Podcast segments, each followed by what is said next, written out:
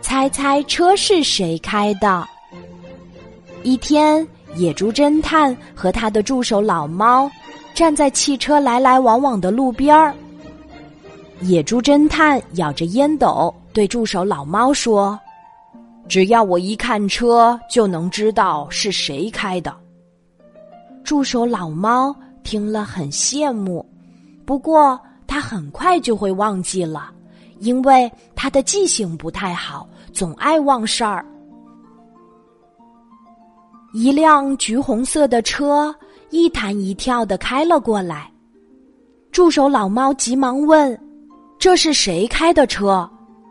野猪侦探给烟斗装上烟，不慌不忙地说。这是贪吃的狗熊开的车，他吃的太多，汽车跟着他一起打饱嗝呢。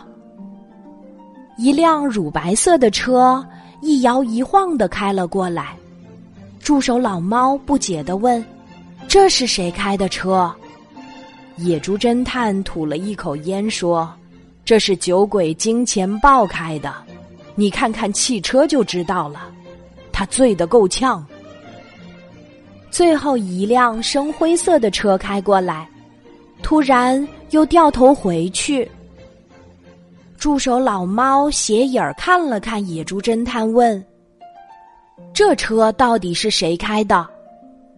野猪侦探生气的挥了挥烟斗，说：“这一定是你儿子大猫开的车，他的记性和你一样糟，准是忘记拿什么东西。”又回去取了。助手老猫听了之后，心里很佩服，他向野猪侦探询问技巧。野猪侦探摆摆手说：“这都是生活中的日积月累，事事都要留心观察。”说完就走了。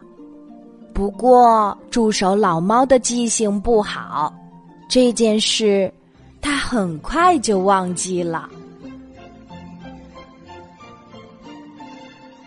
好啦，今天的故事就讲到这里。我是你的好朋友，晚安，妈妈，小宝贝，睡吧，晚安。